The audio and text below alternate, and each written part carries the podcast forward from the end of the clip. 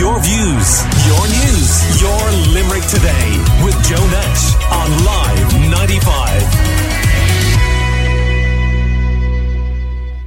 Yesterday on the show, we were covering the difficulty parents around Limerick City and County are having to get their child a seat on the school bus. And joining us now to tell us of the issue parents and students are having in the Foynes Shanagolden area of Limerick is Mum Ella Meade. Hi, Ella. How are you? Hi, Joe. How are you? So, what is happening in your area? So, um, in the Foynes Shanagolden catchment, we um, have 16 plus students that um, were told that they can't get concessionary tickets. This has been ongoing for nearly five years. Um, we've been on to our local councillors and TDs. They've made contact with Bus Éireann and they the same. They said the review is ongoing. Also, um, the people who did get tickets for um, Pallaskenry, they've been told that they don't have a bus this year. So they were informed only last week that they don't have a bus. So this is And the Salesian Secondary School in Pallaskenry that's impacted. Is that right? Yes, that's it. Yeah, yeah, yeah. And also our school, national schools in Foynes and Shanagolden were also informed last week that they don't have a bus either. So, um, And this this relates to what Willie O'Dea was telling us about earlier in the week that uh, there there are just some contractors who can't fulfil Yes, we- commitments, uh, and this is a last minute thing that the parents are being told.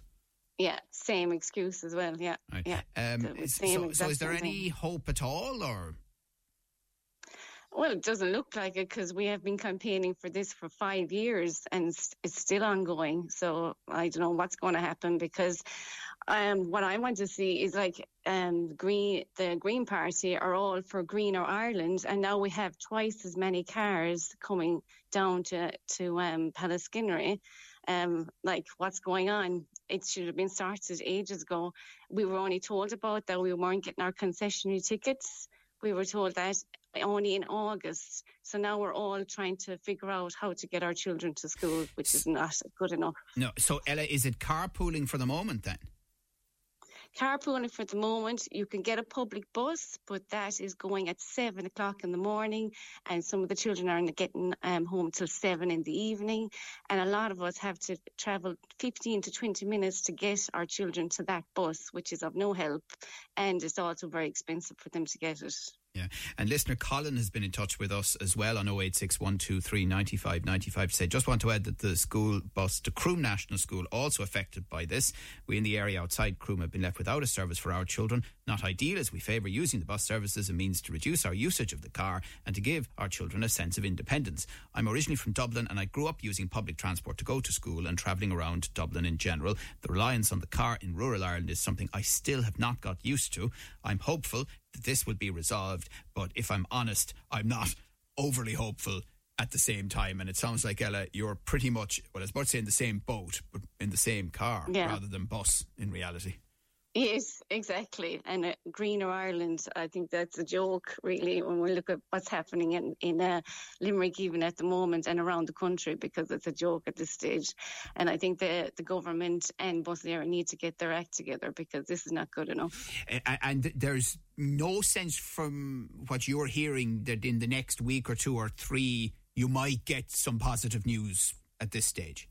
Well, well, that might be for people who have tickets, but for the people who have not even got a concessionary tickets, that is of- no help to us at all. We're still in limbo. We're still going to be driving our kids to school. And, and is it, I mean, are they arguing around uh, the criteria and that uh, you oh, don't the know? catchment. Yeah, that we're we're passing a school that we sh- we're in our catchment and that we shouldn't be passing it.